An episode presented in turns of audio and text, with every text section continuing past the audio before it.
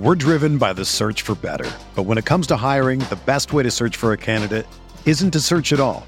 Don't search, match with Indeed.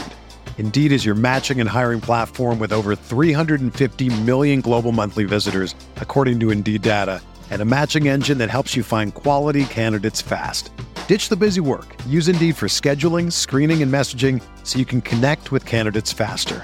Leveraging over one hundred forty million qualifications and preferences every day, Indeed's matching engine is constantly learning from your preferences. So the more you use Indeed, the better it gets. Join more than three point five million businesses worldwide that use Indeed to hire great talent fast. And listeners of this show will get a seventy-five dollars sponsored job credit to get your jobs more visibility at Indeed.com slash Blue Wire. Just go to Indeed.com slash Blue Wire right now and support our show by saying that you heard about Indeed on this podcast. That's Indeed.com slash Blue Wire. Terms and conditions apply. Need to hire? You need Indeed. This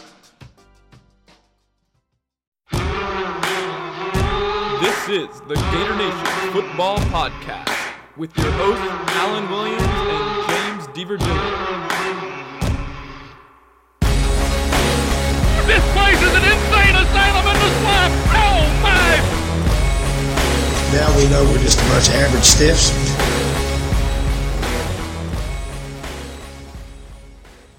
It is time for the Gator Nation Football Podcast, brought to you this season by my bookie dot a g.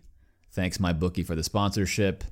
And thanks to all of you for awaiting patiently this episode. Alan, we're back. It's been an amazing three months.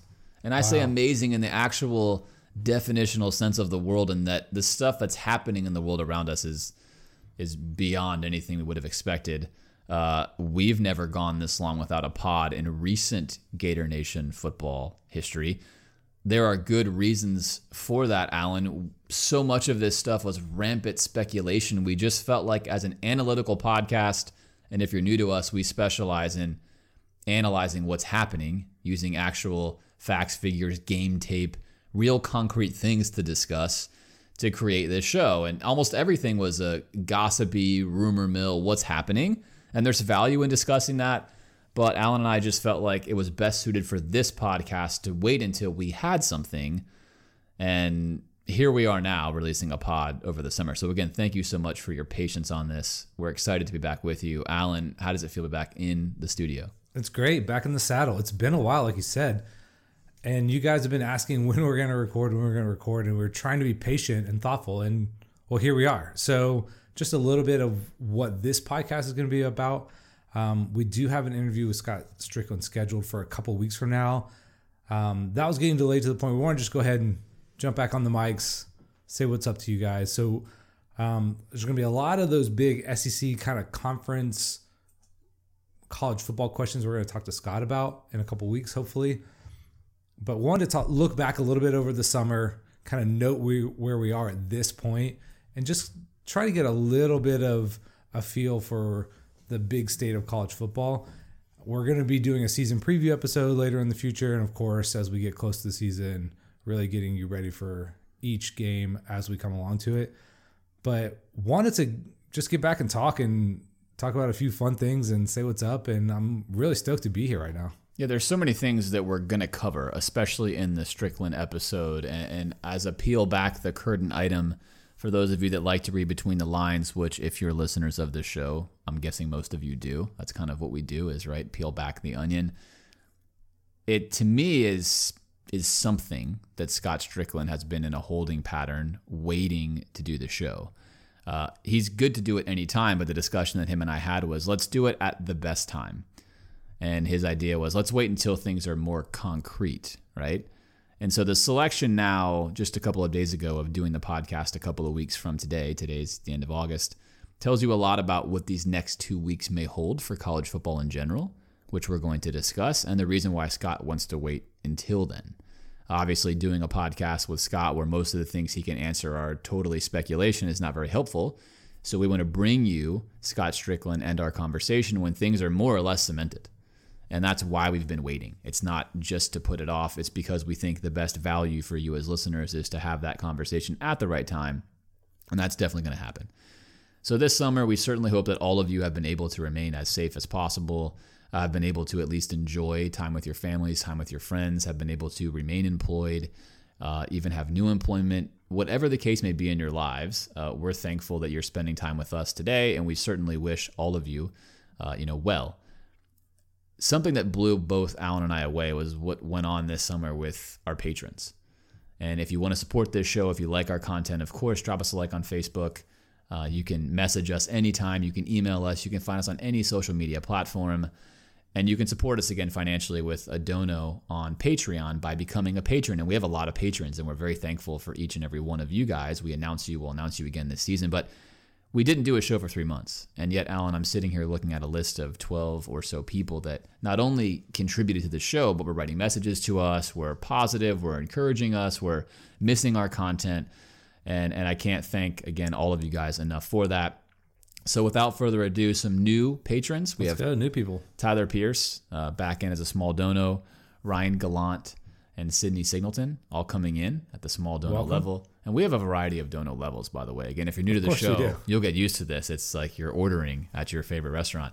Uh, medium donos, we have we have Jesse Lucio, Ben Mixon, a couple of upgrades here, Alan, uh, Matthew Fry going small to medium. And then we have uh, Rob Monda, going from small to medium. Thank you guys. Appreciate yeah, that. Yeah, let's go. Large dono with Abraham Hamza or Hamza.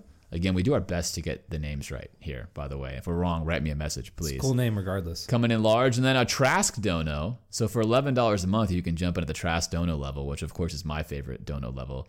We have Tyler Barnett coming in. Had a good conversation with you, Tyler. Thanks for the support.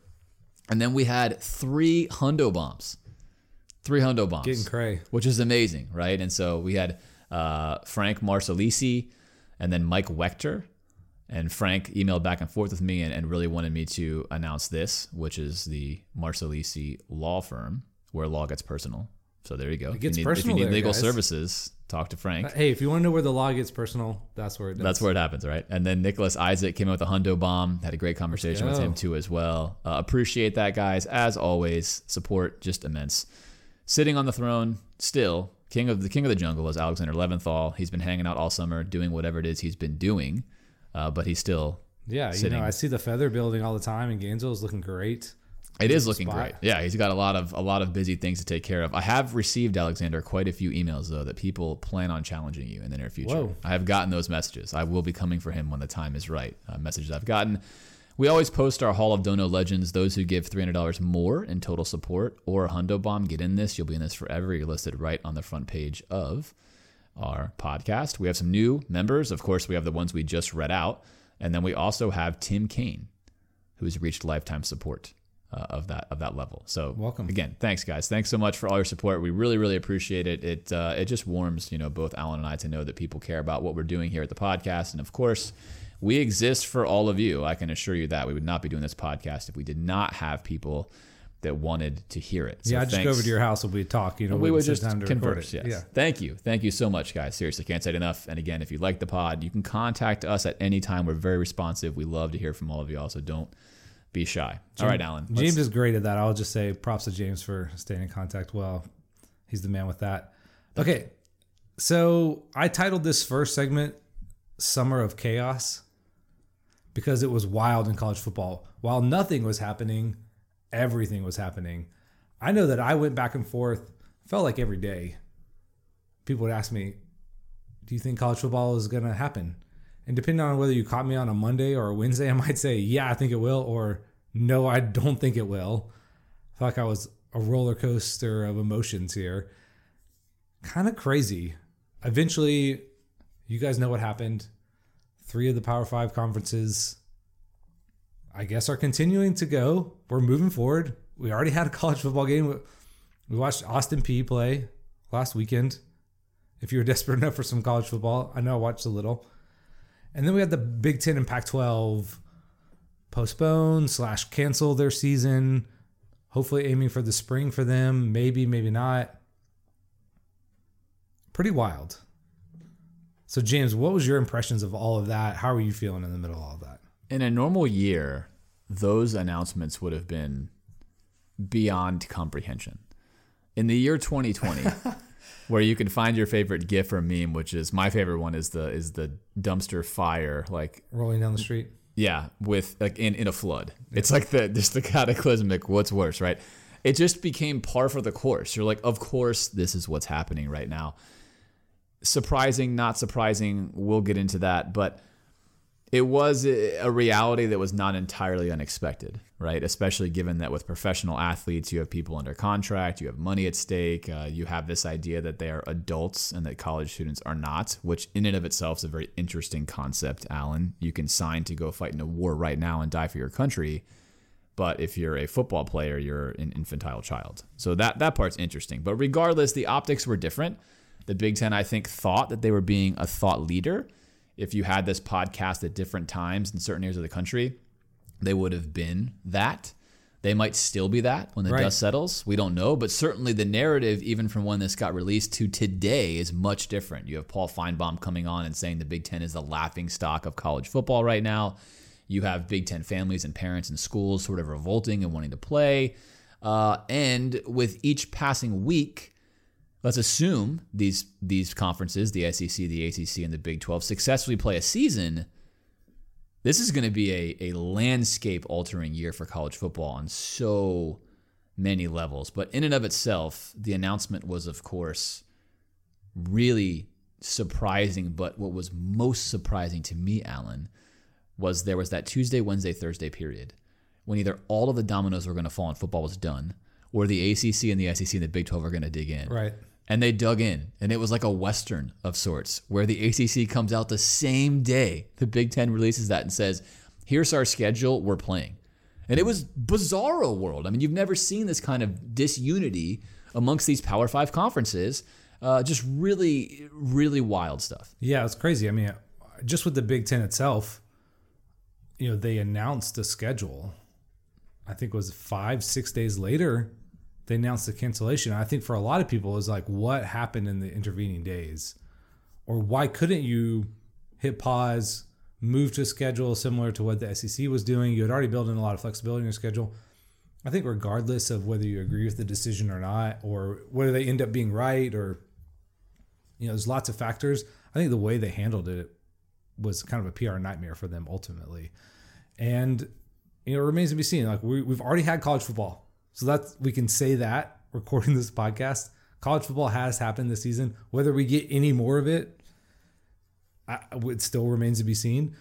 But it feels like the other three Power Five conferences position, well, position themselves to make a choice about playing or not playing, and giving themselves the most flexibility and the most time to make that choice. For sure. And so, so what happened, right? What happened in the Big Ten's case? Well, if you're an athletic director in the Big Ten, your job is to direct athletics. And of course, we'll talk with Scott about this. So their job was to put a schedule together, to put a plan in place to make football happen. They did that. Then they put it in front of their presidents, whose job it is to decide what to do. And the president shot it down. And that's why there was this huge disconnect of a schedule release followed by a shutdown, right? The A Ds in the Big Ten now have nothing to do but swallow their pride and go with the company line. They can't come out and start saying, hey, wait a minute, we wanted to play. And you've heard pretty much none of them, minus Nebraska, a little bit from Ohio State, say this. And Ohio yeah. State's a little frustrated, right? But they, they they can't. This is like political suicide. You can't all of a sudden start smashing your president and throw him under the bus, and because that's a bad look. And yeah. so you have all these very political ramifications going on. But that is what, in fact, happened. And, of course, in the South, where presidents are going to face a much different pressure based upon the culture that you have, same thing with Texas, Oklahoma.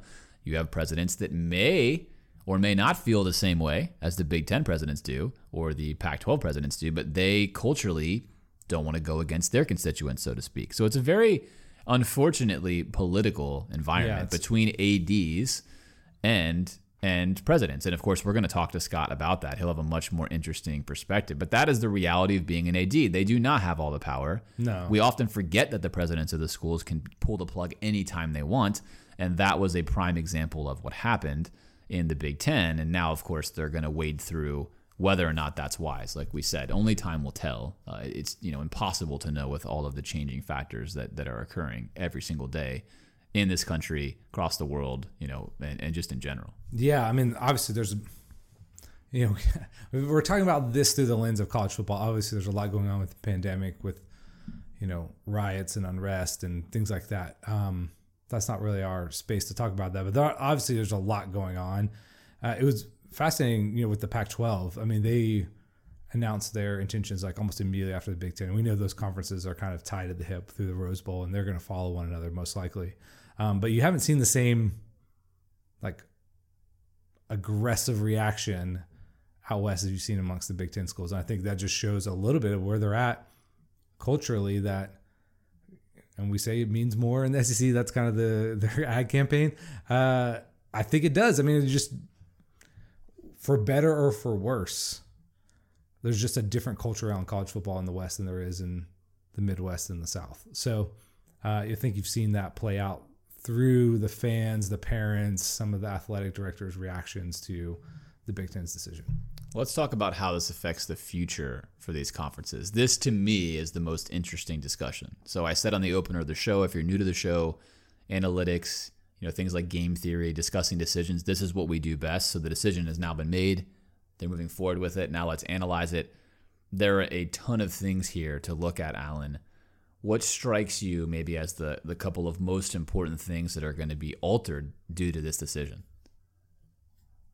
Man, they're almost limitless, but the fact that we get college football almost out of whack with if those two conferences do play in the spring, that creates all kinds of weirdness moving forward.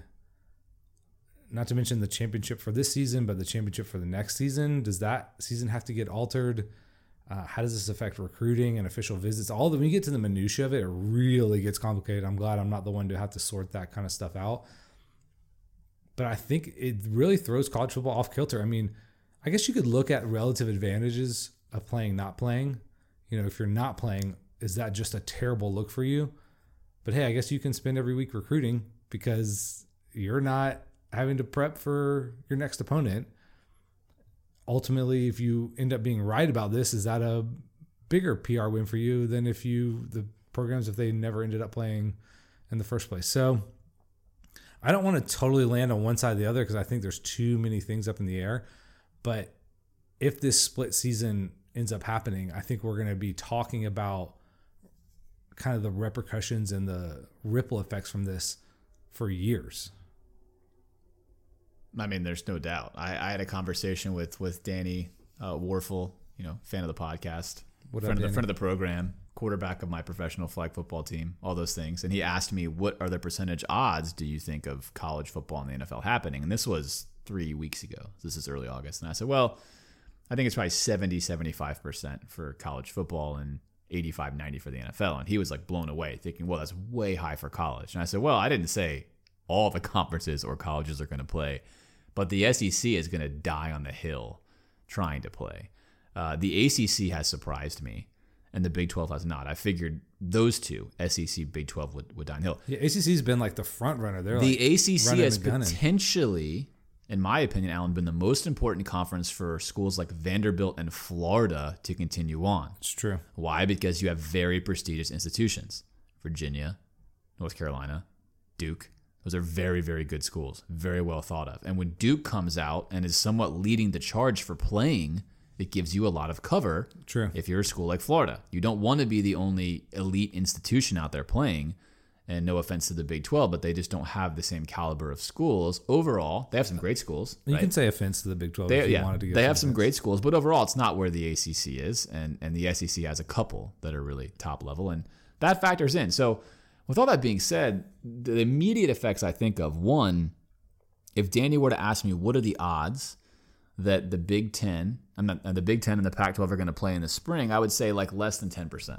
Feels unlikely. I think that's a mirage. I don't even think that's real for so many reasons. One, you have a major scheduling problem. The N F L is not going to change its combine dates, its draft date, and everything else. It's not going to change it. It's not going to do it, especially not for two conferences. So you got a real problem. How many games can you play?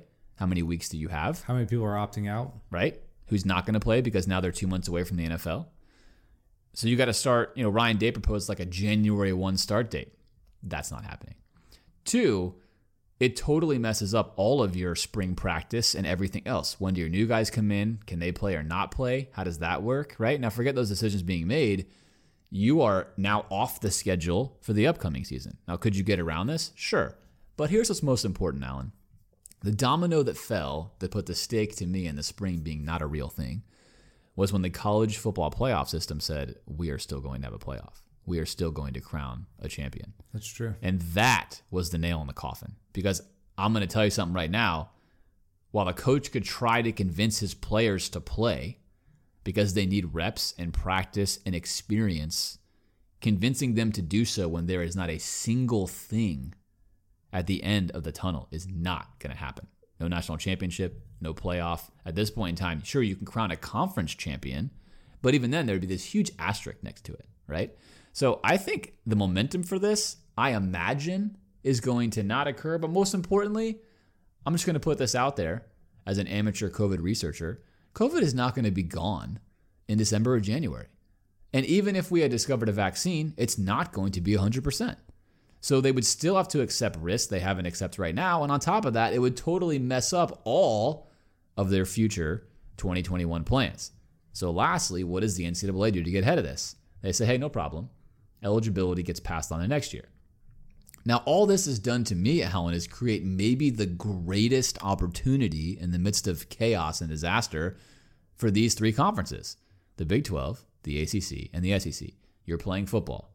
You're sitting and delivering with a recruit. And you're saying, look, you don't know if California's going to play football ever again. That's what they're going to say, right? Some big hyperbolic statement. Because right now, the governor is saying, we're not going to have pro sports or any sport in California for at least a year, maybe two or three or four, never. Who knows, right? They're going to say that. They're going to use that. And on top of that, you don't know if the Big Ten is going to play at all. They already canceled a season. We didn't. We're playing. We're here. We're your best shot to the N F L. The N F L's not stopping. They're playing. We're here. Right now, again, all these things could change with new COVID news or other things, but that's what's happening right now. So you have this really interesting shift. And on top of that, imagine this scenario, Alan. These three conferences play.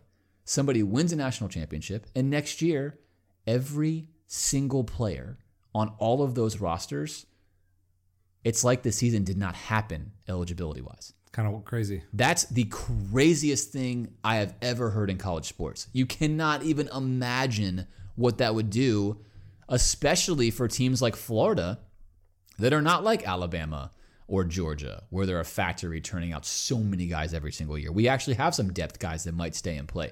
That's a shape-shifting move. And it puts those schools, especially Ohio State, at a major disadvantage on so many levels, which is why right now you have got to imagine, Alan, the A Ds of those conferences, especially the Big Ten, have got to be behind closed doors, just not in a good place. Yeah, and Ohio State's really the big loser in all this because I think they were the one team in either of those conferences. Maybe you could discuss Oregon in this mix, who had a chance to win a national championship. And this seemed like a year that they things were peaking for them. They were loading up in the right way. You know, Ryan Day said some stuff, and you know, again, you can take a coach at his word on this, but kind of a dream season for them, a dream team type of stuff where everything was breaking the right way roster wise. And now they're presumably not going to be playing. And the optics on this are just strange because you'll have states where high school and N F L is playing. And some colleges are playing and some colleges are not playing. And when you start looking from that perspective, it gets really wonky. And again, we could see, we could come back in two weeks and be like, yeah, I guess nobody else is playing. It's, you know, that was into that conversation. But from August thirty-first, it's a strange view into the college football season with those conferences gone.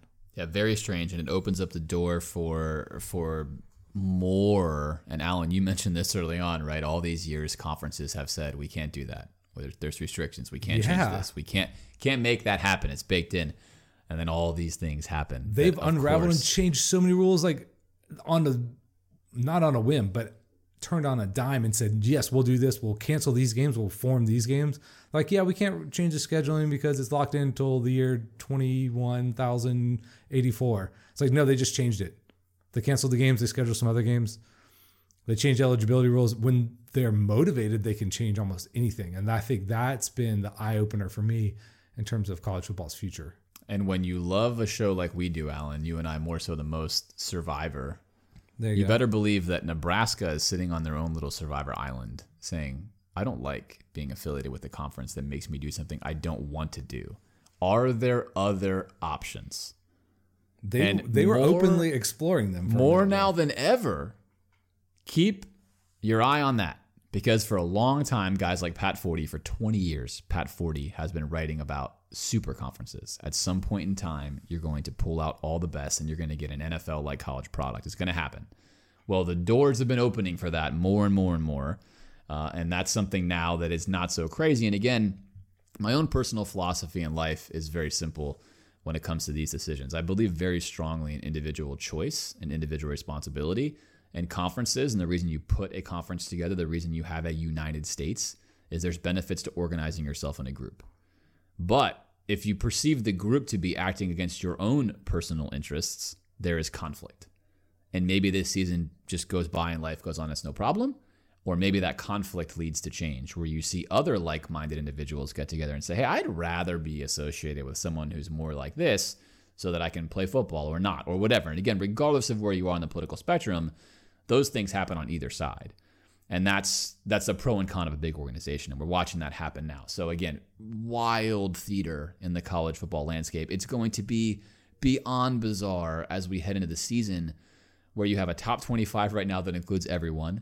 And after the first week, all the schools that aren't playing will get washed out of it. And so you're going to have a, a three conference plus some small guys, top twenty-five. I mean, it's it's going to be insane. It's going to be bizarre. Yeah, it's going to be like wild. ten teams in the S E C in the top twenty-five or something like that. Um, okay, so one big topic of conversation over the summer has been about player safety. Lots of people, every time you would load up Twitter or read the comments in an article, it's just people kind of going back and forth on this. Uh, I'm going to read a question we got on Facebook from Robbie Hayes, because I thought he kind of combined a lot of points here uh, in addressing this topic. I'll just read it. He starts off, he says, COVID, COVID, COVID. Can the season realistically be played? Should it even be played? We're already seeing massive outbreaks in M L B, and this thing is not getting contained nationwide whatsoever. I forget when you read this, but it was a couple weeks ago. Should we be putting the players and their futures at risk like this? There's so many factors to consider, especially with how many people are on a football team and staff. Statistically, cases are bound to happen. So what does that mean for the teams? The, that teams with cases stop playing for two weeks? What about other teams they were scheduled to play or have played? The whole thing is bound to unravel eventually. As much as I love football and the Gators, is this really all worth it, or is just a cash grab by the conferences at a very inappropriate time? There are some very hard questions that we, we need to be looking at here. So well written by him, addressing a lot of questions that people have. Um, this is a nuanced topic, certainly. But James, what do you think about the players participating? Are they being taken advantage of, put in a bad position? Thoughts on them being allowed to play? It's a great question, and that's why I'm glad I, I teed up earlier as we walked into this, my my personal philosophy, because of course everyone's going to answer these questions informed based upon what they believe, and mine will inform my answer. Once upon a time when I was a grad student at U F, I tutored pro athletes. A couple of famous ones like Ryan Lochte was a guy I tutored, right? And you learn a lot about what's going on with them. And, and one thing with my frustration with the university through years of assisting through my professional life is that a lot of athletes are steered towards degrees that are not going to benefit their future or their life. So they go to college and they get a degree that is just really not, in my opinion, worth getting. You should get something else. And this is a frustrating side effect of major college athletics. In my professional life, I'm what's called a fiduciary. I legally must do what's best for people. I view everything in life that way. What would I do that's best for this person? So with all these things being said, COVID, any disease, is a very complicated situation. It is way too reductive for either side to say they know what's best, because we don't. Therefore, each individual should be able to make their choice. And this is where I go on the other side. When I tutored athletes, the first thing I would tell them in the very first class I had was, here is how I'm going to operate. One, I'm not your babysitter. Two, I'm not doing any of the work for you. And three, all of you are smart enough to do this work. You're going to do it on your own when it needs to be done. And I'm going to give you minimal help, because none of you are going to make it anywhere in life if you don't take responsibility. You're all grown adults. You're all eighteen, nineteen, twenty, twenty-one. So if I'm a coach, I'm making sure all my players know that you are all grown men and all of you have a choice, and I'm not going to influence you one way or the other. If you want to play, play. If you don't want to play, don't. Now, I recognize there will be abuses in the system. Not everybody will do that. But that is my view. So with that kind of view, can this season be played? Of course it could, because you allow people to make their choices. They make choices of their own free will. If they opt out, you don't harass them, punish them, belittle them. You say, this is great. This is what you want to do.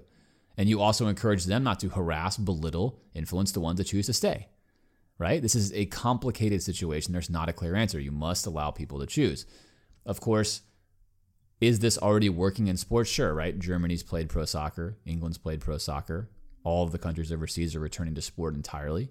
You have, you know, P G A Tour, M L B, N H L. Are there things that are different? Yes, like canceling games, right? Those are things we have to deal with, which we're going to talk about in a second. But overall, Alan, can this season be played? Yes. Should it be played? Depends on your belief, right? That depends on your belief. And again, there's good arguments on either side. I think my sticking point is it's a very complicated situation. If anyone's reducing it down to they know exactly what the right answer is, I think there's good arguments on both sides. I think you have to look at that, right? On one side, you could argue, look, the data suggests that young, healthy athletes have basically not been affected at all across the world, despite millions of cases. The flip side is, what if one dies? It's one too many. And you can go down the path of debating that philosophically, right, for hours. So here we are. And I think you've appropriately, or not surprisingly, seen this play out conference to conference, team to team, player to player. But there are real hurdles, Alan. Since we are not moving forward, we can discuss with concrete information. And this is where I think the meat of this question is really good. What does this actually look like? Okay, we're moving forward. This is happening. How do you do it? Because Major League Baseball has canceled a ton of games, which they can very easily reschedule and then replay. How are you going to do that in college football, where they've built in a couple of weekends? Right.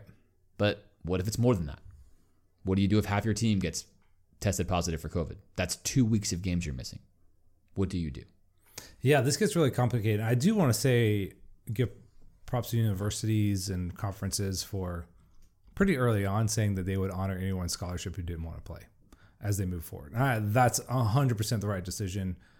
Um, people are going to have either real health issues or just other things that they're worried about. Certain dynamics within their family might come into play. So I thought that was great. And that removes the, like, you're basically not giving them a real choice, because you can say you can play or not, but if you don't play, we're taking away your scholarship. That reduces their agency by a lot. Of course, they still have a choice, but you know, you could, you could say, well, I have to have somewhere to live, so I need to earn this thing and whatever. So I think once that hurdle was cleared for me, I thought that, you know, you have to let the players have some sort of choice, some sort of say, and probably the biggest part of that is letting them opt in, and if they want to opt in, they can play. Um, Again, I don't want to come down too heavy on either side here, because like you said, it's a nuanced situation and we don't have all the answers. And I think that's where some people come from, is that we don't have all the answers. We need to wait. And the other side might be, we might never have all the answers, so we can't wait indefinitely. Um, and I think those are somewhat reasonable stances to take. Um, I, I don't have a problem with college football being played, especially when you look at high school football and, and pro football. Again, we might look back and say that that was a problem, but from our vantage point currently, I think I feel comfortable with them moving forward, again, with lots of reservations. Now, like you said, when these if these games start getting canceled, maybe it's just such a hot mess that it was like, man, this was just such a large undertaking. I don't know if they should have done it, uh, but we're going to have to wait and see on that. I think being an entrepreneur, you learn that there's really good ideas that you should attempt to do and try, and you should also pull the plug when they fail. And so I think you said something key there. At this point in time, given all the data that we have, it is not, in my opinion, reckless to attempt to play sports. I think this is also true in normal society. One thing I find to be very interesting, that there are some segments of society where people are quarantined entirely and not coming out, but there's a large group of people that are out living their lives in some way, shape, or form, including most of these college kids. So when we reduce the argument to, well, if the athletes are playing, their risk increases, that to me is not a real-world argument. A real-world argument is, how often are these guys going to interact with other people anyway? If they go back home, are they staying in the room wearing a mask twenty-four seven? Or are they out hanging out with their friends, right? You have to get baselines for these things. It's too, again, reductive to make the model that if college athletes aren't playing sports, they're at home isolated. That may not be true. And again, you have to factor in real world situations. We can't live in a utopian world where we assume if the coach says we're not playing sports, everyone goes home and obeys, right? Right. That's part of it. And then secondarily, I think the most important thing is if we get, if tomorrow the news changes, the data changes, things get worse, things get bad. If we get into this season, it's not feasible. You have to pull the plug. You should never be so married to something that when the data tells you not to do it, that you should stop doing it. And again, like we said, right now, you could fall on either side. Fine. I don't think you could clearly state that you know what's best, no matter what opinion you have. It's just, it's it's not that way right now, right? It's very opinionated. It's very difficult to know. Regardless of where you lean, you'd have to be holding it loosely enough. And that's my big point here. If football is an idol for you, the listener, for the athletic department, for the people in the South or anywhere else, that is a problem, right? If we idolize something above human life or other things, our priorities are way out of line. But the people that want to play football, and I can't speak for all of them, speaking for people as a group as a whole is a foolish thing to do, right? There's individuals, they all have their own opinions. But for myself and for others that want to break this down, there's there's some camps you fall in. One may be, I want to play football because I, I believe it signals to people that we can fight through and overcome, and I'm that kind of person. And there are plenty of people like that. And others would say, hey, by playing football, you're signaling that you're reckless and that you're dangerous and that you don't care about those people that are around you, right?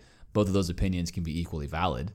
Uh, as far as the cash grab part, that's where I'm going with that. Is this a cash grab? Of course, money is on the line. It's significant on the line. These, uh, these athletic departments, many of them would not function without money to support all the other sports that are going to be played. But it goes beyond in places like the South, in places like Texas and Oklahoma. It just goes way beyond a cash grab. It is a part of the culture. It is a part of the way of life. And throughout all of human history, no matter how bad things got, most people wanted to maintain some semblance of things that matter to them.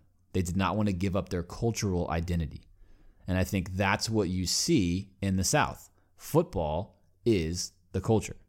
To give that up is a signal of defeat in certain senses. And some people will hold that all the way to an illogical end where you might have some horrific thing ravaging and you're going to keep doing it. That's that's foolish, right? But as best as I can categorize it, that's what this looks like right now in the South. It, there's there's for a lot of people, this signals that we are going to be okay and we can overcome this, and they think there's data to support that, and on the other side it's different. But again, there are going to be very serious challenges is what happens with this season. These, as as as Robbie mentions, people are going to test positive. Star players are going to miss games. Quarterbacks are going to miss things. However, in life, you can overcome things that are in front of you. So assuming we don't have a narrative change, and assuming COVID does not become extremely deadly for young, healthy people, then you have a situation where no matter what kind of players you use or lose based upon COVID, you probably can put a team on the field that can play football. Is it what you want as a fan if Kyle Trask and Emory Jones are out and you've got your third stringer in there? No. But that happens some years due to injury too. That's true. Right? And so you have to deal with adversity. It's not perfect. It's not pretty. But all in all, what I want to say on this subject is I am not going to give anyone a definitive answer on whether they should or should not be played. And I'm not going to say if you're on one side, you're wrong, and if you're on the other side, you're right. Because, again, too complicated, too chaotic, nobody knows.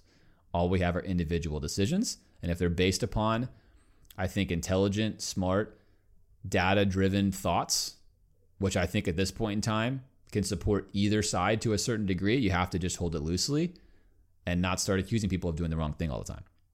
That's, that's where I stand on it. So with that, move with caution. Be ready to change. If things dictate you must change, do not be so bullheaded that you will either never play or you will always play, because that's foolish. Well said. Let's talk a little bit about some players who are deciding not to play. Um, I'll go ahead and ask us this question. I'll, maybe I'll answer my own question here. So there's players who are sitting out the season either because of certain COVID realities or to prepare for the draft. Um, this is certainly a I don't know if it's all that controversial. I don't know if people care that much, but it's, I think, something that holds a lot of repercussions potentially down the road for college football.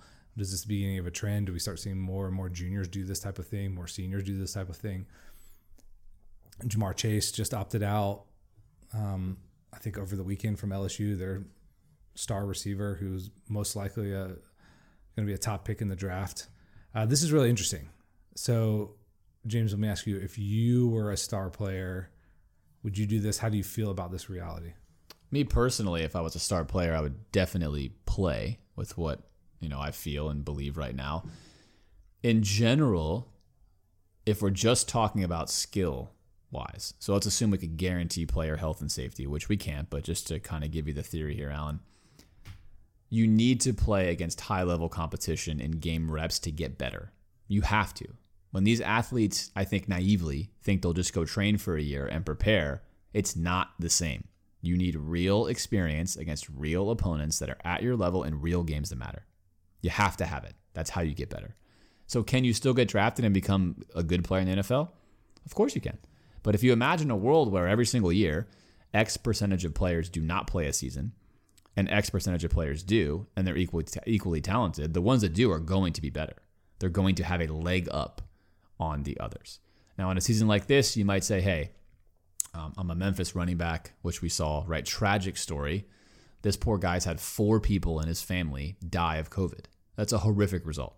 So he decides, hey, I don't want to risk getting it and giving it to anyone that I know in my family. I've already had a, a lot of tragedy. I'm going to sit this season out. And if your reason is on the other side, hey, I'm not worried about COVID at all. I just want to sit out and not get injured and play for the N F L. You can do that. Again, I'm all about this is your choice. It's your individual decision. You do what you want, but you also bear the consequences.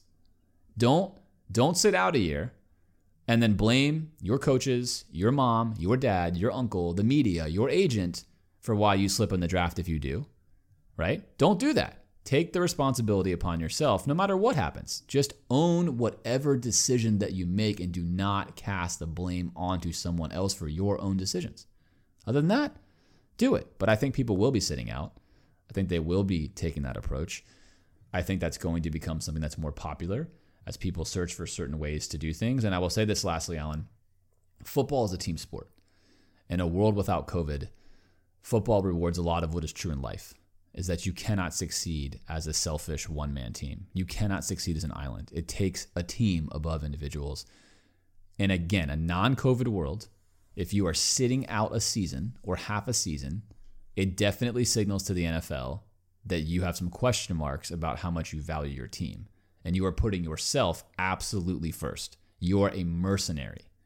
And our professional sport landscape, unfortunately, from my angle, Alan, is becoming very much a mercenary field. I come into the field. You pay me for my services. I don't care if I win.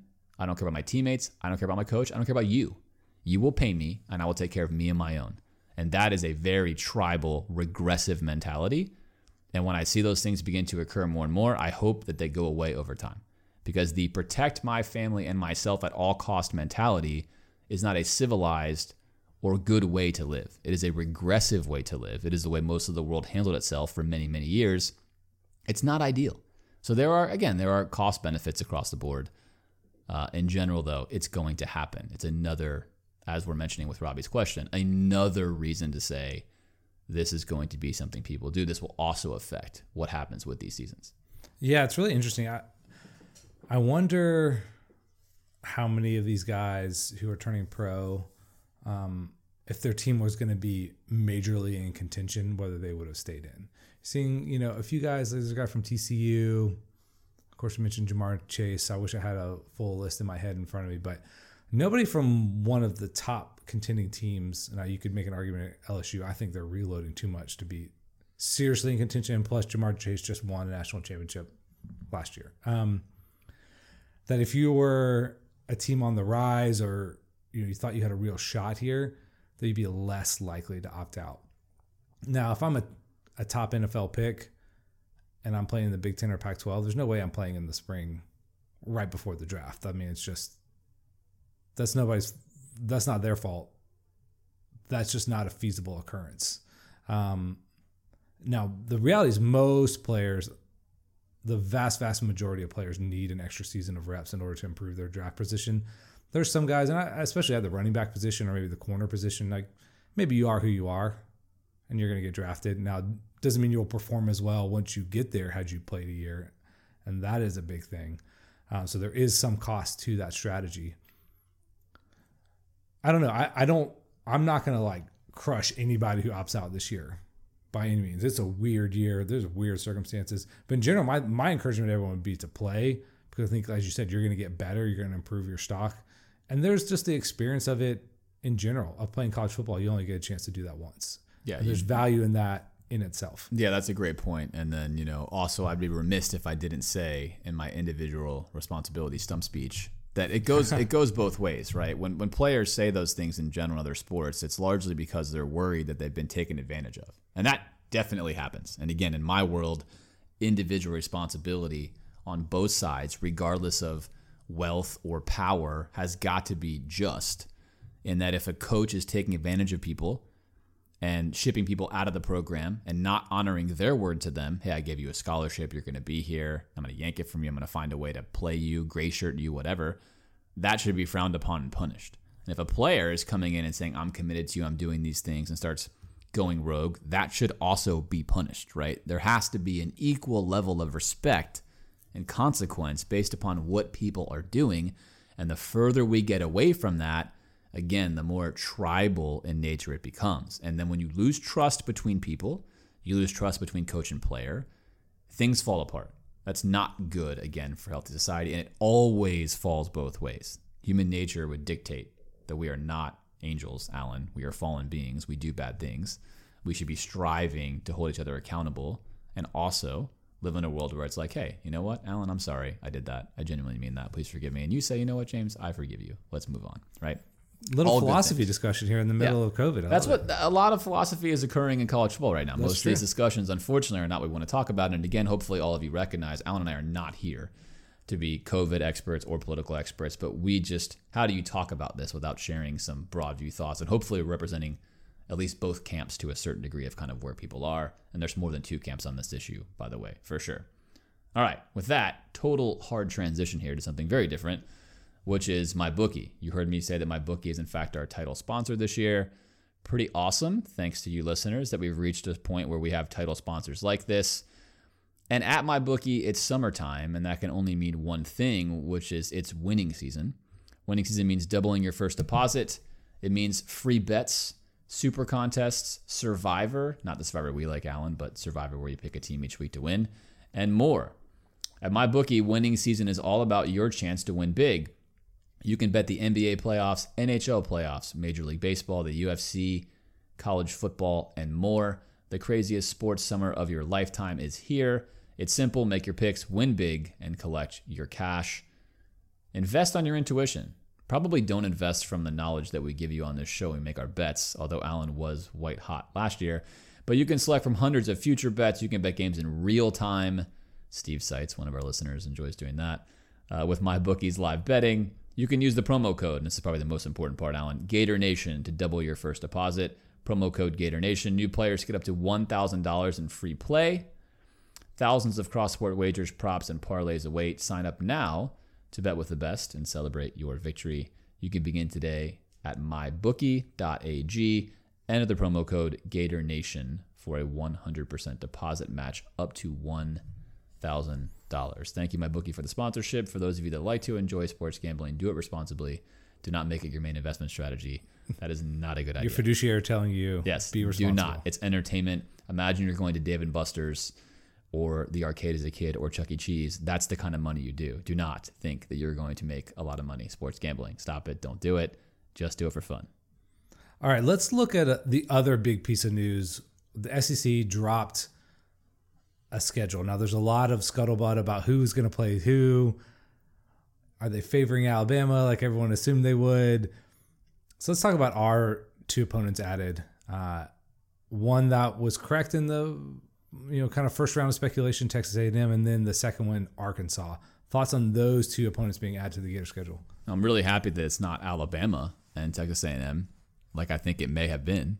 And I can't wait to talk with Scott about this. And we're going to talk a lot about with Scott about this, about this subject. But we got the worst of it, if you want to look at it that way. If you're comparing us to the other elite institutions, Alabama, Georgia, L S U, uh, we got a harder opponent in A and M. So we got a harder opponent. But we did not get Alabama. uh, again, which would have been a nightmare scenario for a million different reasons. So we're a little worse for the wear coming through this. Uh, we did pick up Arkansas, which, which is, is only interesting team. for one main reason. Felipe yes, Franks. One Felipe Franks. And they are the worst team. You know, Vanderbilt, Arkansas, right? The two worst teams. But Felipe Franks, the story is not over. We see him yet again. Uh, wild how that happens sometimes in sports. Just kind of bizarre how these things occur. But all in all, I feel fine with it. I'm excited about playing A and M as a fan. Uh, all of you that listen to this podcast know that I'm all in favor of more difficult games and scheduling. And in most years, I'd be all in on Bama coming too, especially if we're better. But this is a weird little year for us where we have a little window, and I would like to capitalize in my own selfish interest on that window. So having Bama in the regular season was not advantageous. Uh, but I feel I feel pretty good about it. I'm excited about what it brings. What do you think? Yeah, in terms of the balance, obviously you're taking one, I don't know, premier opponent, but closer to the top opponent and one lower one. So that balances out a little bit. I, I think love Texas A and M being added to schedule. They're a really intriguing opponent for a cross-division rival to be added. Um, Arkansas is whatever. I mean, the Felipe storyline is fascinating. I mean, I feel bad for the guy. You go to Arkansas. You, if you look at Arkansas' schedule, I mean, most likely they're going oh and ten. They play everybody in the West and Florida and Georgia. I think they're going to get brutalized. Maybe they turn up and are spunky and, you know, win a couple of games, but that is just an incredible slog they're about to go through, just a gauntlet of opponents. So when that game comes around, of course, for Felipe, the entire storyline is going to be him in Florida, no matter what the records are for either team. And he's going to have to go up against Kyle Trask, and they're going to be compared one-to-one. And that's not super fair for him, compared when you add in the rosters.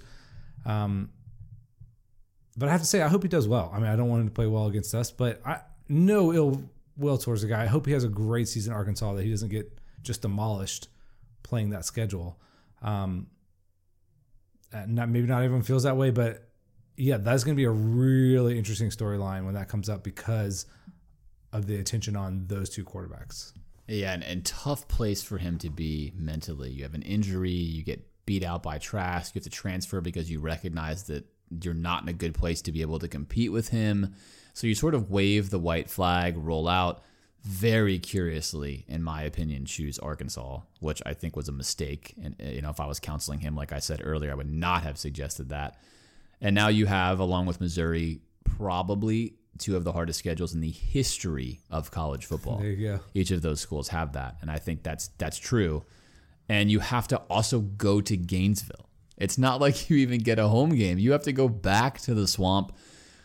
It would be bittersweet, but if you're a twenty-one-year-old guy, there's a lot of emotional things going on. And to go back to where you lost your spot to face the guy you played against, it's not like these are my buds and I love them, although you're friendly with them. There's just a lot of mixed emotions to deal with uh, at that age. So I'm sure he wasn't stoked that he was going to play Florida again, although yeah, he's he, going to say he was. You behind closed doors, I, I don't think that's what you'd be wishing for. I would not have been if I were him. Yeah, and he didn't make that choice. He didn't go to Arkansas knowing he would go to Florida. He got added back in, which is just a weird twist of the knife there. Brutal. All right, so overall thoughts on the flow of the schedule now that we're looking at it here. Yeah, and we're not going to walk through and do like a game-by-game prediction here, but looking at it, you know, it doesn't set up terribly for us. Our toughest games are spread out for the most part. We have a bye week, our traditional bye week against Georgia. And let me just say the front half of the schedule is much more difficult than the last half. If somehow you can make it through the Georgia game relatively unscathed, then you follow it up with Arkansas, Vanderbilt, Kentucky, Tennessee, and there's relative strengths to some of those teams. But the beginning is tough. Um, A and M and L S U back-to-back, followed by Missouri, which is at home. So that's nice. We don't have to go to my personal house of horrors there. That's a tough that's a tough start. And then Georgia there in the middle. I, so overall, it doesn't, like I don't look at it and go, oh man, that's there's no way a team can navigate that kind of schedule. Um, so very tough, very challenging, but not unattainable. Now, again, this is a conference-only schedule, so you don't have as many of those kind of weeks where you can rest and recuperate. Even a, you know, even a team like Missouri or Arkansas is so much better than a team like Eastern Washington that those things aren't comparable. So very, very challenging. I don't expect tons of teams to go undefeated in conference play, but doable. Yeah, the flow is amazing. You don't have two road games in a row. You're at home starting October seventeenth and then really all the way until November twenty-first. You travel to Jacksonville, but that's a minor travel. So the middle of your schedule, you don't have a single real road game. Uh, you have that A and M L S U, which is going to define our season. Those back-to-back weeks are Certainly. going to define our season. There's absolutely no doubt. And then, of course, the Georgia game is, is going to truly do it. But that's how it's going to flow. So there's great flow. There's great reason to to have everything you want. The Tennessee game, as most of you listeners know, I think will be tough at the end. I think they are getting better. I think their recruiting is almost equal to ours, uh, although it's not quite as high. And if they have a decent season, or they're like last year where they get better, if they get better as the year goes on, that game could mean something. Sure. Uh, a, and even if it doesn't mean that they're going to be competing for the East, it could mean something for us. But you have these nice ebbs and flows, right? So I, we're going to walk through this, of course, you know, win-loss and, and talk about it before the season. But at first blush, I like it. I like the flow a lot. The earlier we get the better teams, the better, for reasons we've talked about before, because right. we have the more veteran team. We should be more prepared. We have the best quarterback. So playing A and M and L S U in games three and four, it's younger teams, is a win for us, absolutely. Much better than playing them in games nine or ten. And the Georgia game being one week later is no different. So I think all in all, we picked up an advantage. If, for example, you flipped like Kentucky and A and M, that's less desirable. If you flipped L S U and A and M, I mean, L S U and Kentucky, less desirable, right? You'd much rather play those better teams, I think, personally, earlier in the season as far as you can control things. So I'm I'm pleased with the schedule, although we did get an incremental increase in toughness with A and M. All in all, you look at it and it is manageable. It's manageable for sure. So, yeah, you would think that, would you agree that we maintain the relative advantage we had over other teams going through a lot of transition with this schedule? Yeah, for sure, and I just sort of hinted at that as I kind of kind of walked through it and stole your stole your thunder there by accident, but I think so. I think that this is an advantage to us. Again, we didn't get the favor, if you look at L S U and Georgia and Alabama's schedule that they got. I mean, they play no one. They basically got the two worst teams on either side to play against. So for them, their schedules did get easier. So do we lose a little bit with Georgia losing their total schedule versus ours? Yeah, for sure, right? Our overall schedule was a joke compared to the other schools, and now we don't have that. So we do lose some, but again, if you looked at, we had to get two opponents. Unless they gave us another bottom feeder opponent, the way it flows and the way it works is something that I look at and say, this is a manageable schedule. We can win the East with this schedule if if things, you know, go according to plan. It's not like, no, we're kind of done now. I don't feel that way at all. So we skipped a schedule in there about the question about the conference-only schedule. That's my bad. Why don't you go ahead and grab that one? All right, so when it comes to the conference-only scheduling, do you think now that you're looking at this that we will, A, go back to an eight-game conference schedule in the future, or B, would you want to? I don't know if we're ever going back, and I don't think I want to. When you were, I'm so much more excited about this schedule, even though there's less games. Like the, especially we had terrible non-conference opponents this year, Eastern Washington, South Alabama, New Mexico State. I, those are good for us to learn about our team. They're good schedule padding games in terms of, you know, rest, preparation, things like that. And of course, I do miss not having F S U on the schedule. I do want to say that very much so. That's a that's a big, big loss. But I don't want to go back to three cupcakes, certainly. So whether that's in the future, you know, stuff gets bandied around. Maybe you go to ten conference games, one out of conference and one like small directional school where you can like, you know, throw a bone to a directional school that needs a payday. I don't hate something like that. At least nine seems preferable. And, you know, for the S E C, if they got away from the current model, you know, we've talked about pods, where you're playing two or three teams every year and you're the rest rotating. I think that's so much better than what we currently have. And we've seen now that they're willing to rip everything up and start again. Why not do that? Let's let's not go back to eight. Let's at least go to nine, and ten wouldn't be bad either. I would love to keep it at ten, and then you're going to have a cupcake to open the season to get your team ready, unless you have one of those special season openers. And then you'll have an out-of-conference team like an F S U. And that's a twelve-game slate. And if you go to thirteen, then take on a Miami or someone else like that. Space them out, do it. I am all in favor of this. I will say this to anybody that wants to listen. As a fan of sports, I don't want to watch us beat Team sixty-five nothing. I don't care. It doesn't mean anything to me. It's irrelevant. As a coach, you need one of those games. You need one. You have to have one. That should stay. It also helps that athletic department have other right. people play sports that are never going to play in the pros. I like that. I support that. You do not need and have never needed three of those games. So I'm all about it.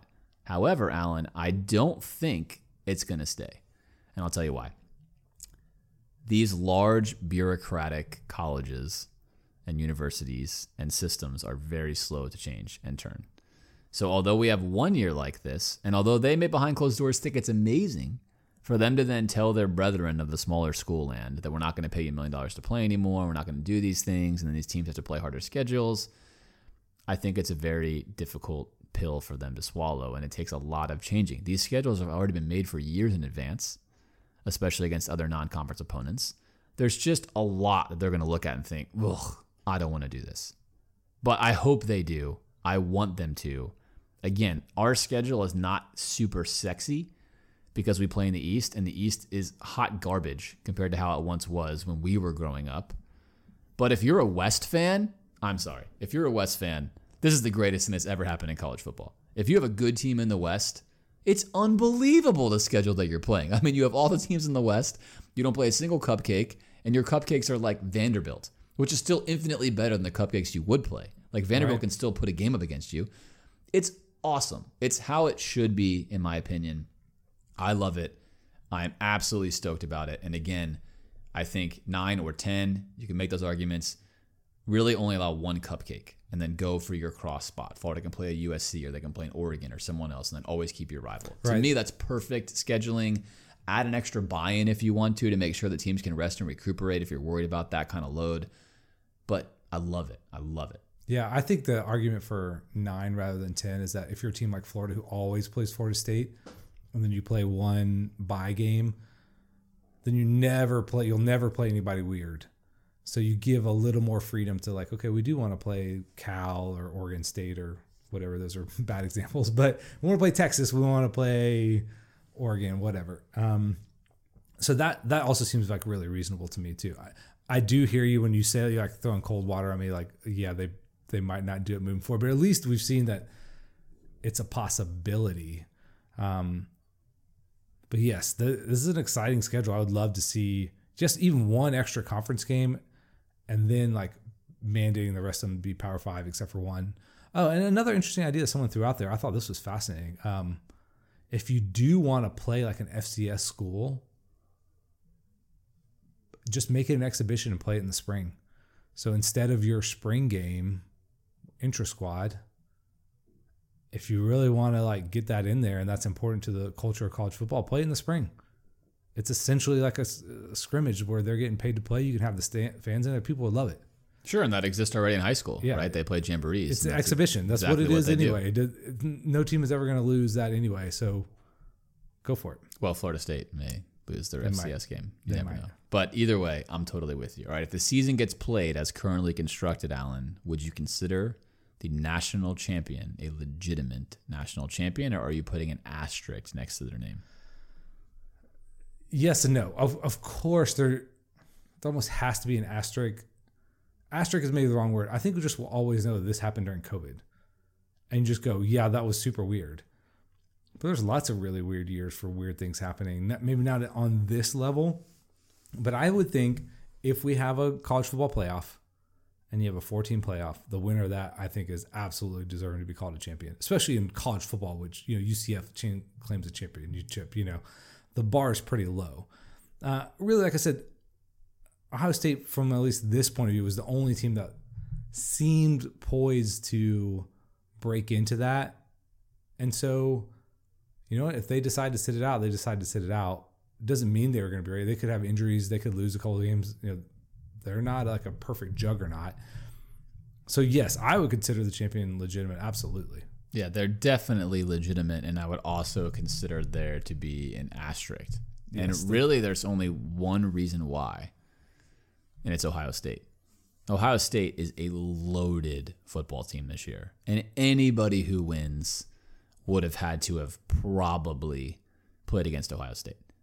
So I'm not going to take anything away from anyone who wins. It's deserving. You get your championship, and it's going to go in the record book, and I would keep it there. But like you said, you'd forever look back at twenty twenty and say, they were real champions. They beat everybody that was there.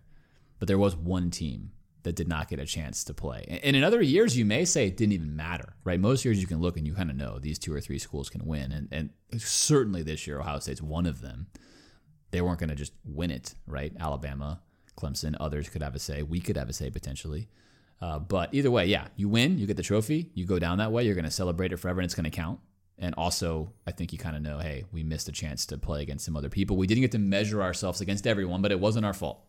And we took care of everything we could in front of us. And as you mentioned, Alan, this is not all that different from when schools win championships and the best player or two gets hurt in the middle of the playoffs and you do not face their best team. You still get the trophy and everybody remembers you, but you did not you did not face the best team at their best. So you have to kind of look at it that way. Every season has adversity. Every season deals with things that are not ideal. This one's more so, but it will be, as you said, for sure. Another sponsor that we have, backed by popular demand, Welcome and back. One that I know will make so many of you happy, because I've gotten the most text ever about reading these as live reads. And I, I P G these things. For those of you listeners that don't know, we actually have an entire um, elementary and then now middle school class in Texas, Austin, Texas, that are huge fans of the show. What's up, guys? And yeah, we love you guys, by the way. Uh, they're they're excellent. They write great emails to their teacher. We get all these great pieces of nuggets from them. They're, they're Gator fans in Austin, Texas. But we can't be going on reading things in more than P G detail. So what do we have here? We have we have Manscaped yet again. And if you're not familiar with Manscaped, it is a, as they describe themselves, uh, it's the best in men's below-the-waist grooming. So we're gonna we're gonna talk about it in, in tones like that. They have all these catchy phrases. You can go on their website. You can see them. Uh, that are a little more aggressive, but Manscaped is sponsoring us, the Gator Nation Football Podcast, and we are stoked about that. And they offer precision-engineered tools for your family jewels. You can take care of them. Uh, they obsess over their technological developments, and they provide you essentially the best tools for their grooming experience. They have sent us, as they do every year, this incredibly swaggy box of all of their products. They have colognes and boxers and all sorts of other fun-named products. Uh, but essentially what they're really wanting to tell you about is their electric trimmer called the Lawnmower three point oh, the third edition, Alan. Uh, eighteen months perfecting it. They're calling it the greatest trimmer that they have ever created. It is, in fact, very nice. It's really like a sideburn or, you know, like a like a smaller clipper version, except it's safer, which is what you want. It's also waterproof and has a long-lasting chargeable battery. Pretty much does everything that you need. You can get twenty percent off all the products at manscaped dot com using the code Go Gators twenty. That's twenty percent off Go Gators twenty. All right, Alan, let's make a hard switch from Manscaped to recruiting. We've gotten a lot of scuttlebutt on recruiting. At one point in time, it was very, very low. In the past couple of weeks, the emotional roller coaster switched back up to quite high. People are all over the place. Because it was like the world's falling. We're not getting anyone. Then we got a bunch of guys. All right. So before we kind of walk through the hard numbers, which I like to do, what are your overall feelings right now about recruiting? Essentially, are you disappointed? Are you content? Like, where are you right now with the twenty twenty-one class? I'm certainly not disappointed. Uh, I would say take all of your expectations about what this is going to look like and who's going to finish who where and the r- relative ratings of players, and hold that extremely loosely. So a lot of these rating systems are based on, you know, performances at camps that may or may not be happening, player movement their senior year, who's getting offered where, and who knows right now. I think this is going to be the biggest like storyline in the next couple of years in terms of recruiting is this season. You're going to have guys at Power Five schools who you're going to see like getting processed out because they're just not good enough. And there's going to be guys, way more guys, I think, from the lower levels who are stars who might transfer up. Because you, you're going to miss on some of these guys who break out in their senior year. And that's just going to be a reality. And ultimately, those guys, I think, will make it through. But it's going to be crazy. So whatever class you think you have when you finish this is not going to be the class you address it as two years later. It almost can't be. So uh, certainly the top guys are going to be relatively, you know, maybe like up there because of just their sheer athletic abilities. But if you're a college football coach and you are a prized evaluator, you have a huge advantage if you're able to project better than your peers because people are going to have less data. And if you're a better evaluator, then you're going to have a huge advantage. So guys like the U F coaching staff might pull more of these guys than some of their, you know, counterparts who are less adept at looking at the nuance of things or projecting forward. So I just would say all that. If you're freaking out, don't, because who knows? I'm not disappointed, but that's because my expectations are now firmly set for where Dan Mullen's going to recruit. So I talk a lot about the three-year test, which we're going to talk about on the Stricklin episode. How does this season affect Dan Mullen's three-year test when it comes to performance on the field? This also has to do with recruiting. You get to a point to where you know how a coach is going to recruit. We talked about last season that, that Dan had an incremental increase in recruiting every single year, so he has progressed. The trend line is slow. We have a tier system. I like this tier system. I created it to help myself and hopefully you kind of better separate these classes aside from just the number ranking. One, two, three, four, five, six, seven, eight, nine on the two, four, seven composite.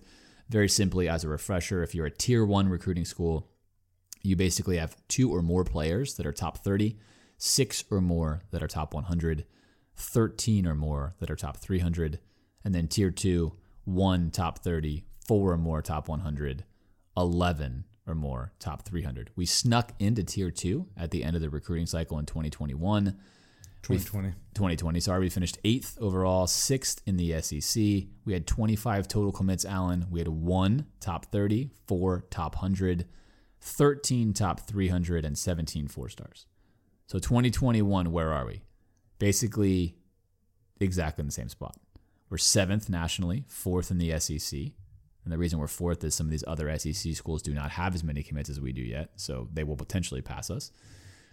We have one elite player right there at the thirtieth level. We have four in the top one hundred, one of whom is a JUCO, who is DeJuan Black, who was originally a commitment a couple of years ago, who is maintained and is coming back with us. twelve top three hundred and thirteen four stars. So essentially, close your eyes, that's basically the same class. In the year before that, twenty nineteen, basically it was the same class. So what is this telling you? If you are hoping that Dan Mullen is going to become a tier one recruiter, that's not going to happen.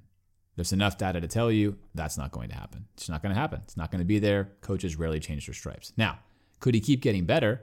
Yes. Could he occasionally get a tier one class? Yes. Is he going to consistently be Ryan Day, Urban Meyer, Nick Saban? No. No. And you have to learn to live with that. Now, the question that I raised on the very first podcast we did after Dan Mullen got hired, Alan, was this. Can Dan Mullen recruit at a high enough level to win the S E C? And in my opinion, you need to be having a tier one class once every three or four years to do it. And then you're going to have to also have luck where you don't have injuries. So, so far it has not happened yet, which is why I made my famous bet that, hey, I bet my friends one thousand dollars that Dan Mullen's not going to win the S E C championship, not because I don't think he's a good coach, but because he's not going to have talent. What would your fiduciary say about that kind of wager, James? I don't know. I, I put a lot of conviction behind it. Here I am, you know, and they're still listening to this podcast, so they're there. But, you know, that to me is how how I'm saying that, not to say, oh, look at me, I put myself out there. What a what a great bet. But that's how strongly I believe in needing to have tier one recruiting. That's the point of the bet. Not to say I doubt Dan or others, but that we have got to have that. So here we are. We still don't have it. So every time on this podcast, you hear me give season projections. Uh, just factor in that that's going to influence my decision-making. And this season will be interesting because all of the stars have aligned for us to be able to make a run, which can happen if you're a tier two recruiter. So why am I saying all of this? I'm saying all of this to say if you're someone who's living and dying with recruiting every single day, don't expect him to be a solid tier two recruiter, an excellent player development guy, and hopefully a quarterback guru. And with that, you're going to get a lot of winning seasons. And maybe once every four or five, you build the right kind of team and you win a title. Now, if you want to project this much more positively, you go Dabo Swinney, you build a team, you win a title, you start recruiting like a madman, and you crush it. That is a possibility for Dan Mullen. I just don't think Dan Mullen and Dabo Swinney are the same kind of guy. Right. I and, don't see that going down that path. And, you know, I, I do look like to look at the bottom of the roster players in terms of who we take in a particular class. And even someone was pointing this out.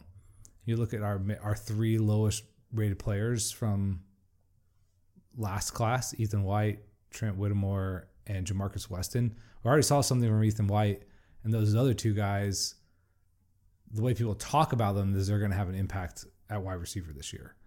So if you're getting, you know, starter level slash um, great rotational player output from the bottom of those recruiting rankings, that starts to shore up a lot of your baseline. It raises your floor in some of those classes. It would show that you are a talent evaluator that goes beyond just what the stars would indicate. Again, we've gone round and round. Obviously, if you're taking higher rated players over the long haul, that's going to play out for you. Um, it is a different route. It's a, it's a tighter rope to walk, but if you can do it through player development and tier two recruiting, I think there is a path forward there. And like you said, it does seem like this is where Dan Mullen said, again, a championship at Florida through him, I think might change things. So if you can level up one time to win, you might just change your stars there. And again, yes, I would not freak out about COVID at all right now. There's also no one's taking official visits. So if that happens at some point, there's these guys committing who are not taking official visits right now. How committed are you to a place you've never been before? So we might see a ton of shuffling in December, January, if those remain the same dates for recruiting. So again, I this year almost has to get thrown out in the data in terms of like if you're going to look at an overall trend line, because it, I don't know up or down whether it's going to would hold for you either way.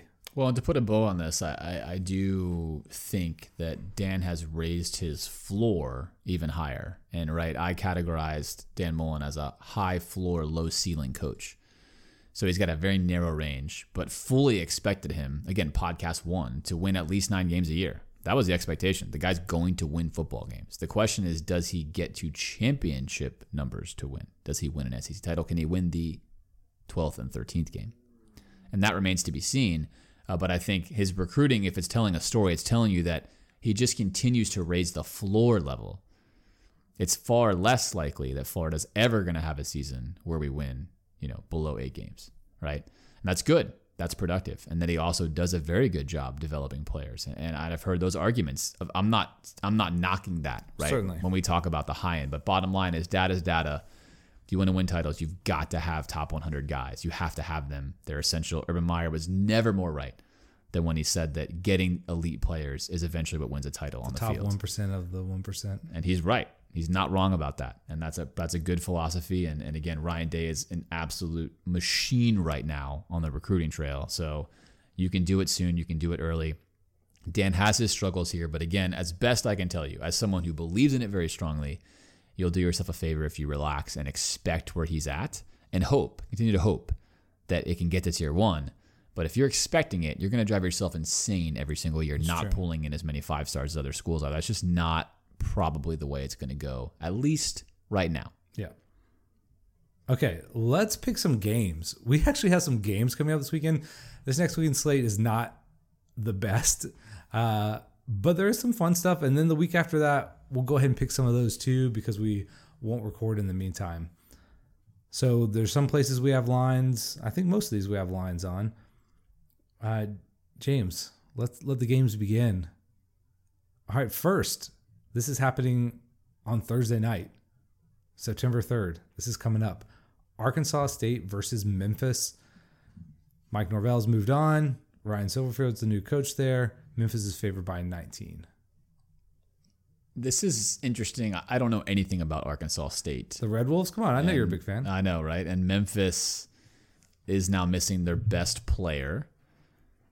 I don't know how hard it must be to, and I'm, I'm imagining it's very hard, right, having done some coaching myself, but I can't imagine how hard it is to transition a program over. Thankfully, this was an internal hire. So, you know, he was was the O-line coach, was the deputy. They called him the deputy head coach, whatever that means.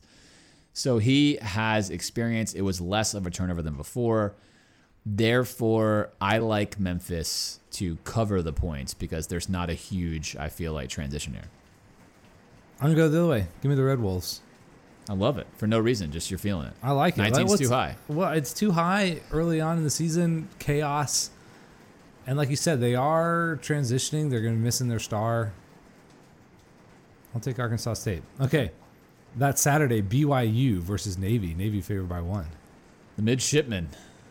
That's great. B Y U has been all over the place trying to schedule football games. They've sort of been the, the team that's out venturing, trying to play football, and yeah, they're playing some football. I think Navy might be playing all home games this year or something. I mean, this yeah, this this is going to be really an excellent Monday night, excellent football game for a lot of reasons. Very intriguing. Two games that play really good brands of football. I don't know what to expect here. Uh, I'm I'm gonna go. I'm going to go with B Y U. I had fun picking them last year. They're feisty. I like the way they play. I'm going to go with B Y U. I will say I have limited my prep work on the season because I didn't want to do a ton of stuff and then be just even more disappointed if college football didn't happen. So all that is coming up for me. So, of course, I know nothing about the relative states of B Y U and Navy without having seen them play. But give me the midshipmen. All right. Skipping to the next week. So this is the next Thursday. Wanted to include this one. U A B, the Blazers, visiting Miami, favored by sixteen. U A B, not, I mean, I I just think about this game. I think of Miami. Like, where are they? Their recruiting's kind of bumping up some, but they've been they've been a hot mess. Missing and, their best player, Russo opted out. Yeah, and, and sixteen, like at first blush, sixteen seems too low to me. I mean, U A B did not have a football program. Yeah, but they're feisty. Right? I mean, there there's no football. Uh, six, Miami can't win by more than sixteen. I'm probably being foolish here, and I also grew up right near the campus. They're in Coral Gables of Miami, so clearly I have to pick Miami here with more than sixteen. I mean, again, U A B didn't have a football program. They, yeah, but they on. came back the next year. They were they were tough, although I am going to go with Miami here as well. I That's, that line is low enough, I think, that Miami will cover it. Okay, the number one team currently, Clemson, favored by thirty-two at Wake Forest. We have a real-life conference game with the number one team in the nation.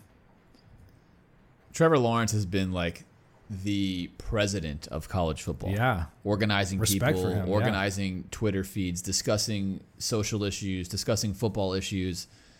He started off very poorly last season. Very, very poorly, and finished on an absolute tear numbers-wise. I do not expect him to start slowly this season. Hmm. I think he knows what's expected of him. I think he's taken the next step. I think you see him being a leader in other aspects. I expect Clemson to come out and cover this spread in game one. I think they're on a mission. I think they're going to be very thankful to play. I think this will feel different for them than a typical game one against a Wake Forest team would be. So you've got no respect for the Demon Deacons. I have no respect for the Demon Deacons. I don't either. Give me Clemson. No, I. This is an interesting number. I mean, I could definitely see Wake Forest covering. Who? Gosh, I would never bet this line in a million years because I've, this is going to be the first game of the season for them. What are they going to look like? What are players thinking? Um, but yeah, I'll go Clemson here. Okay, Duke. In a conference game at Notre Dame, Notre Dame favored by twenty and a half. Notre Dame competing for the A C C this year. That's wild. I Just, love it. See, I was going to say, say that one more time. In a conference game. Yeah, I mean, I know they kind of play in the A C C already, but... No, but this, this is for real, This though. is for real. This is for real. It's, it, it's they are eligible. I kind of would love them to win the A C C the only year they play in it and then walk away. I know other people would hate that, but I think it would be hilarious. Oh, I would love it. I'm all for chaos and anarchy in sports in general. That would be very funny. Not going to happen. However, interesting game here. Again, I know nothing. I say this in the podcast all the time. I use the first week or two of college football to make my evaluations and picks. So I certainly will not be betting any of these games in real life, nor should you, by the way. But the spread is helpful to, to yeah. say, oh, of course, you know, Clemson's going to win. That's not fun to pick them. What do how? Yeah, do of course. Clemson? And that's why this is good. But all that being said, I have no idea what to expect. But twenty and a half from Notre Dame, on the face of it, it feels high. Okay. So I'm going to take I'm going to take Duke. And I, I couldn't name I couldn't name more than one or two players on Duke's team. That's not great to make that bet, but there it is. I did it. I'm going to go to Notre Dame. I'm going to go to the other side. I think Notre Dame is going to be a little more polished. They've got Ian Book coming back. I think having a returning starting quarterback of a decent caliber is going to be the biggest advantage in college football. So if I were someone who was gambling on things, that's where I would lean. That, that would be the most important thing. And again, that's something you always would know and look at, but I think it's going to be even more of an advantage. Okay, Syracuse at number eighteen, U N C. North Carolina, the the hot pick, the trendy team, favored by eighteen and a half. Trendy teams typically don't work out, but I'm a believer in Mac Brown, not at the top level, but at being a coach who wins football games. Certainly. Yeah, not a guy who wins championships, not anymore, but Syracuse all over the place. You never know what you're going to get from them. I'm going to take the coach that has a history of preparing teams at least adequately to show up. Uh, eighteen and a half. Again, these lines are interesting. I had a horrific time last year with these high teen lines, and pretty much everyone you're giving me is a high teen line. Uh, but I'm gonna take I'm gonna take Mac Brown and U N C here. Eesh, the, I feel like maybe U N C. They're still a young team. Maybe they've been reading their press, press clippings all off season, and that maybe they get punched in the mouth. They might still win this game, but that number is too high for me. All right, Georgia Tech. They're no longer the triple option. They're playing at our friends, Florida State. Mike Norvell's first game. F S U only favored by eleven and a half. Yeah, R I P to the triple option right there. Uh, you know, doesn't always work, especially not in a real conference. But with all that being said, also I want to go back to something you said earlier, press clippings. What a great phrase. It is. Because, like, you know, as a kid, you'd cut your newspaper article out if you, like, made the All-Star team or something. And that was, like, that was real. That was you, a thing. There was a clipping of the press. And you, I think you lose something now. You don't have press clippings anymore. You, like, scroll on your phone and you see it, but there's not the, the tangible press clipping. Should I know, you, I just love that you said Should you print it. out a tweet and hang it up it's in your locker? It's not the same effect, though. Because, like, you know, you open the, you didn't know if it was going to be there, right? Yeah, so, like, open yeah. the, you couldn't Google search yourself. Like, you open the paper, and, man, there I am. It's a bygone era. Press clippings. Anyway, good stuff. Uh, I'm going to take Florida State. I, I believe in Mike Norvell. I've always liked him as a football coach. I think they're going to be good. Not necessarily maybe this year or right away, but against the Georgia Tech team that's a hot mess right now. These are two hot mess teams. I'm going to take the coach that's been successful more so. I don't think F S U is ready for a double-digit line yet. I'm going to say Georgia Tech. I love it. I love how many times we're differing here. This is going to make for a great uh, recap episode. Okay, S M U. At T C U, battle of Texas schools. Do we have a line for this game? We don't have a line yet for this game. In fact, almost all these lines we're giving you two weeks at a time will change rather significantly. But guess what? Go to my bookie dot a g and check out the lines as they update. I this is a good game, by the way. Yeah. I mean, S M U playing well. T C U hasn't reached the heights that they once had reached, but always formidable.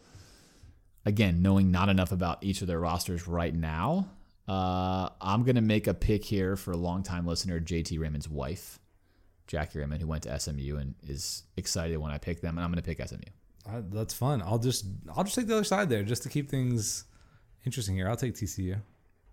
I love it. And with that, Alan, we're we're going to close the pod down. Now, we're going to skip next week, right? Like you mentioned, and then we will be back. Why are we skipping next week?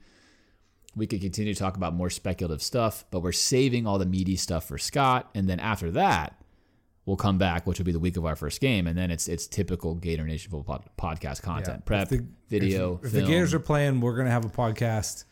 Um, we're going to get you ready for the season and for our first week opponent, Ole Miss. That's going to be fun. Um, I'm ready for some Lane Kiffin season. This season's going to be great. I am so hoping it gets played. I want college football back so badly. And the fact that I think we're going to be pretty dang good makes it that much more imperative we see this happen. You know, if we're just a mediocre team, it's like, whatever. It'll be fun. I want it back. But it would be really crappy to lose this season. So I want it badly for our guys. Hopefully we see it happen. Any other thoughts, James, before we close it out? I'm looking forward to getting back to what we do best. And, and as a listener of the show, prepare yourself for several megasodes that I'm sure are going to happen. One will be the Stricklin episode where we deep dive into a lot of your questions. And keep the questions coming, by the way. Sure. If you have more questions for Scott now that things have changed, keep them firing all the way up until that September fourteenth or so date. Uh, we will take them into consideration. And then the next week, we're season prepping you, going through roster, schedule breakdown, film study, who we're playing, all the good stuff that you know we know and love. And so we're right here. And along with Alan, of course, I really hope that, that the narrative stays the same or even gets better when it comes to COVID and that we're able to play some football. Um, and that we're able to entertain you guys with some great content. And it's good to be back in the studio. Hopefully you enjoy this appetizer. We kind of coined this an appetizer. This was going to be something we give to you guys, get you started with the palates. The main courses are coming, and they're coming very soon. All right, guys. Thanks so much for listening. It's great to be back in conversation with y'all. We'll talk to you soon.